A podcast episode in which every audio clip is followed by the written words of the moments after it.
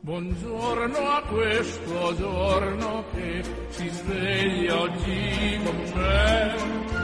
Buongiorno al latte ed al caffè. Buongiorno a chi non c'è. E al mio amore buongiorno per dirle che lei che per prima al mattino veder io vorrei. È un giorno nuovo e spero che sia buono anche per te.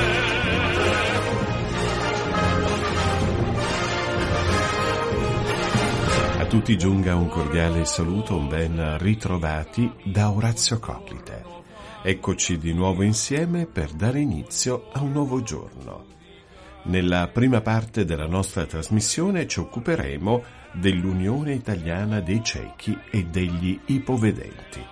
Subito dopo daremo spazio ai pensieri cristiani e infine scopriremo il santo del giorno. Non mi resta dunque che augurarvi un buon ascolto.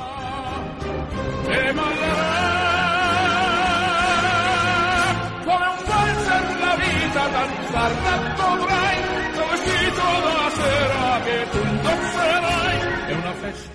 Ed entriamo subito nel vivo della nostra trasmissione. Lo facciamo collegandoci telefonicamente con il dottor Claudio Cola, presidente dell'Unione Ciechi e Ipovedenti del Consiglio regionale del Lazio. Eh, dottor Cola, buongiorno. Buongiorno, un caro saluto a tutti. Grazie, per Grazie. aver accettato il nostro invito. È un piacere averla oggi nostro ospite. Dottor Cola, quando e per opera di chi viene fondata l'Unione Italiana dei Ciechi e degli Ipovedenti e con quale scopo?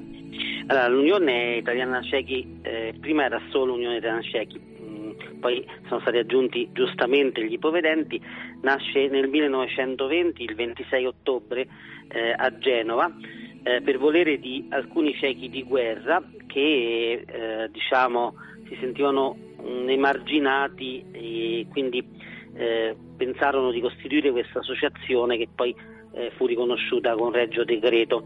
E, mh, I padri diciamo, dell'associazione sono Aurelio Nicoloti, pa- eh, Bentivoglio, eh, Fuca, eccetera. Insomma, quindi eh, diciamo che hanno cercato, eh, scopo dell'associazione, fare eh, e realizzare un, eh, il progresso delle persone non vedenti, quindi di portarli dalla necessità di chiedere l'elemosina dell'Ottocento, eh, anche se poi intervenivano le IPAB e alcune istituzioni religiose, ricordo quella del Sant'Alessio a Roma per esempio, come citavo prima, e eh, diciamo, a un'integrazione eh, e poi inclusione nella società.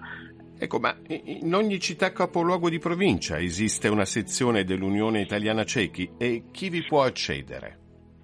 Sì, dunque è mh, radicata ovunque, eh, a livello c'è la sede nazionale, poi sono quelle regionali e poi le provinciali e anche eh, le sedi eh, di rappresentanza, quindi mh, pi- che sono dei punti di raccolta, diciamo, eh, possono accedervi eh, tutte le persone eh, minorate della vista o comunque con problemi di vista molto gravi eh, e che eh, necessitano di, un, di informazioni, di uno sportello informativo, di un segretariato sociale o dei servizi, oppure di conoscere quali sono i, i loro diritti, le, possibilità. Penso ad esempio alle persone che perdono la vista in età adulta e che magari eh, si vedono completamente spaesate, no? E, mh, magari la- l'oculista o, o l'ospedale non può più nulla e quindi eh, devono un po' reinventarsi la vita. Ecco, grazie per aver presentato un po' l'Unione Italiana Ciechi e Ipovedenti. Mm, Dottor Cola, ai disabili, ai disabili visibi, visivi non crea problemi essere chiamati ciechi piuttosto che non vedenti, perché in realtà la sostanza non cambia. Ciò che dà un po' di fastidio è sentirsi considerati come una categoria omogenea. Questi nostri fratelli, prima di essere ciechi, sono delle persone, in quanto tali degli esseri unici e irripetibili. Ma secondo lei la diversità è un ostacolo o una opportunità?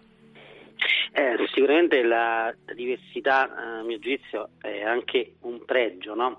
E pensi se, se, se, fossimo tutti quanti uguali, eh, quindi può, può, essere idea un arricchimento. Detto questo, eh, chiaramente la, io pure sono per chiamare cieco il cieco, ipovedente l'ipovedente, eh, non, non vedente, diversabile queste cose qui, perché eh, d'altronde è l'italiano che ci eh, dice mh, mm, come si chiamano le cose, però a parte questa cosa eh, sicuramente eh, c'è questo, questo stereotipo no, del, eh, del, fare gruppo, no? o i ciechi oppure che ne so qualche altra categoria, invece pur volendo magari eh, aprire ad una problematica, si deve sempre cercare di capire che poi c'è l'individuo dietro, con la sua personalità, le sue capacità, le sue attitudini, eccetera.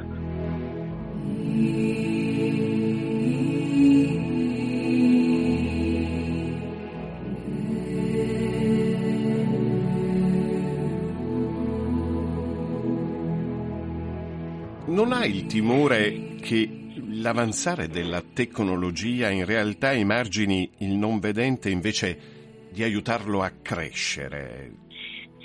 Allora, vi sono sicuramente eh, un discorso complicatissimo eh, che richiederebbe un approfondimento che magari forse non è qui il momento giusto, però eh, la tecnologia è eh, madre e madrigna, diciamo, perché?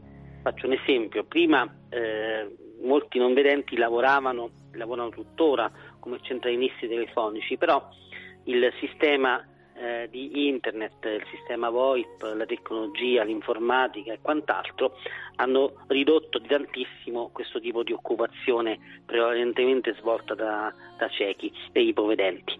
E quindi eh, in questo caso la tecnologia ha sicuramente fatto un danno, però per esempio eh, ha aperto le, mh, attraverso eh, tecnologie speciali anche eh, nuove occupazioni eh, oppure anche la possibilità di utilizzare eh, telefoni magari col touch screen ma dotati chiaramente di, di apposita sintesi vocale o l'utilizzo dei computer eccetera. Quindi se da un lato toglie da un lato dà. Il problema vero è che bisogna ripensare un po' la nostra società e renderla più inclusiva ovvero eh, pensare le tecnologie, perché a volte non lo sono, più accessibili o accessibili, perché a volte si fanno dei prodotti non accessibili alle persone che non vedono o anche ad altre disabilità. Quindi di solito fare un prodotto significa secondo me doverlo fare per tutti e pensare anche a chi ha delle difficoltà. In questo modo eh, si toglierebbero almeno la maggior parte dei problemi.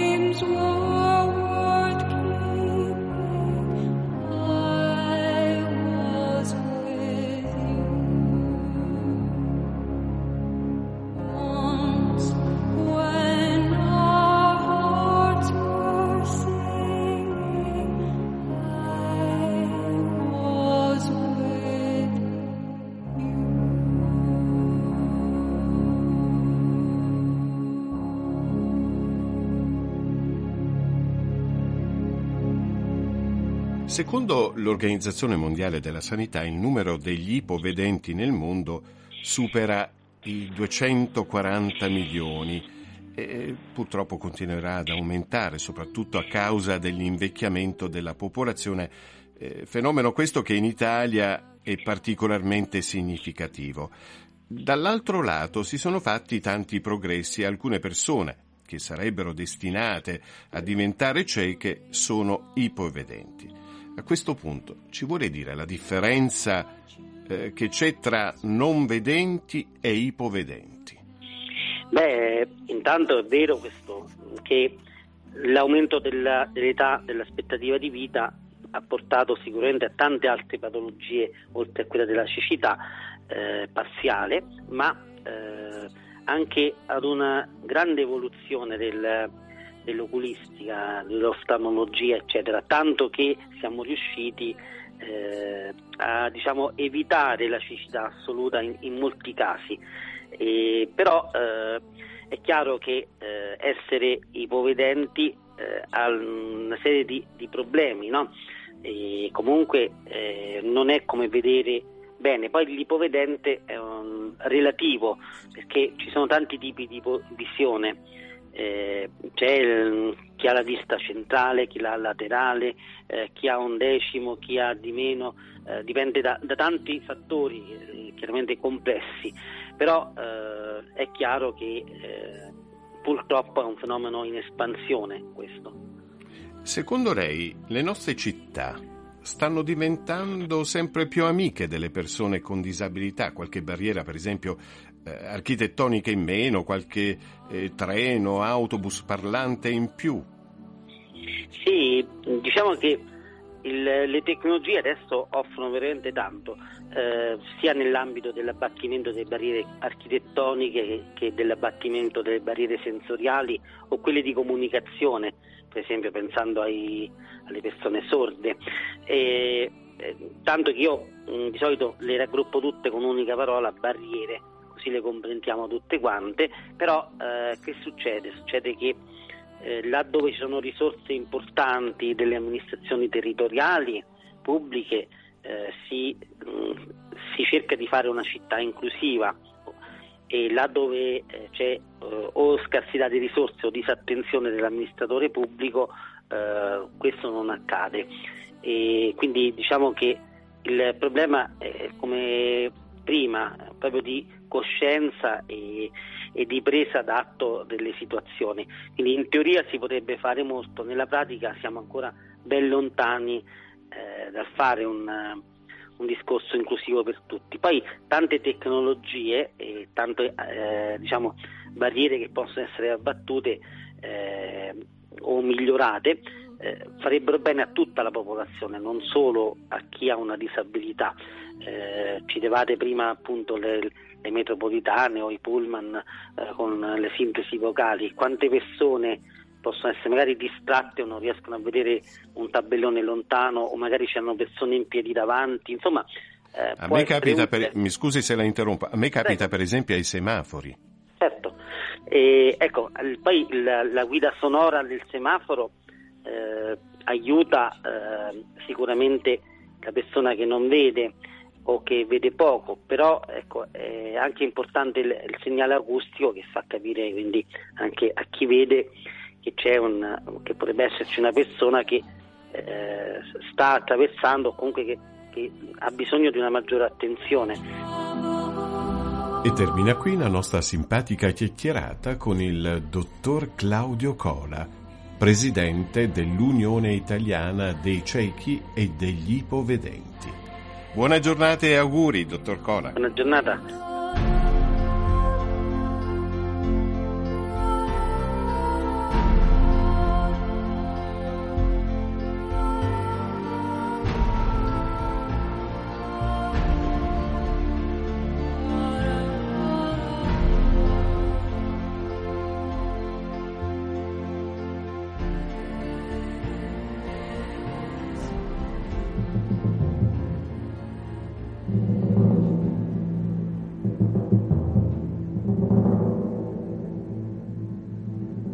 Pensieri cristiani.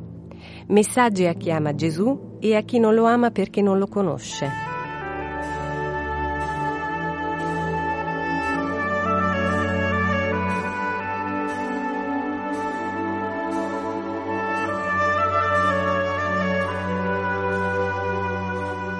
La mattina e la sera. Una delle abitudini più belle del cristiano è quella di dire una preghiera sia la mattina che la sera. Gli sprovveduti ritengono che ciò sia una manifestazione di fede di cui si può fare a meno, qualcosa di esagerato, ma chi si esprime così, e ahimè non sono pochi, parla senza sapere. Se si crede veramente, come si possono affrontare tutte le incognite di un nuovo giorno, tutte le circostanze spesso imprevedibili racchiuse in esso, senza dire al buon Dio che non ci faccia mancare il suo aiuto, che ci induca ad agire per il meglio, sia per noi che per gli altri.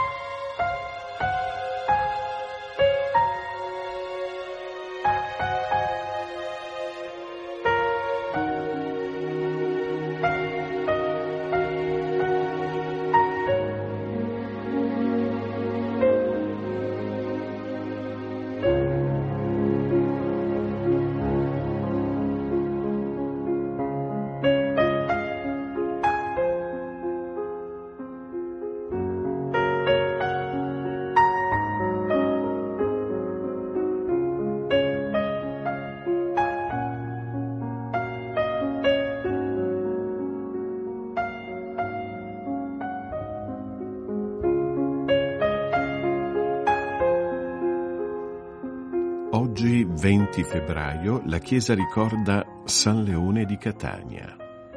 Leone nacque a Ravenna nel 720 d.C. Ancora giovane entrò nell'ordine dei monaci benedettini e si trasferì a Reggio Calabria.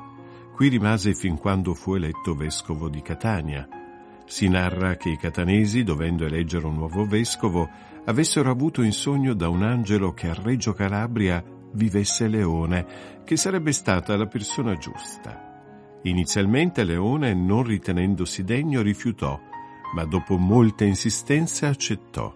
In quegli anni in tutto l'impero bizantino era in atto la distruzione delle immagini sacre. Coloro che non ubbidivano all'editto che metteva al bando le icone venivano incarcerati.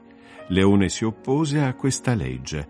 Per tale ragione il governatore della Sicilia ne ordinò l'arresto e Leone fu costretto a rifugiarsi sulle montagne.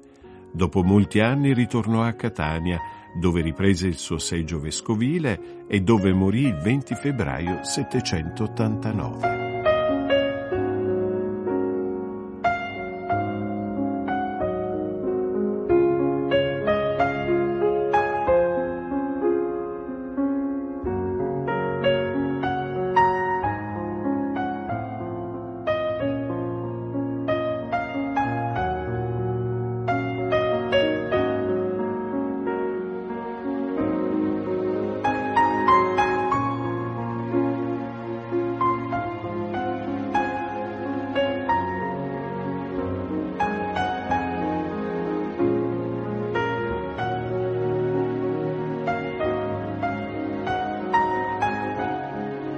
Termina qui il nostro consueto appuntamento del mattino. Grazie per la cortese attenzione e ancora l'augurio di una felice e serena giornata.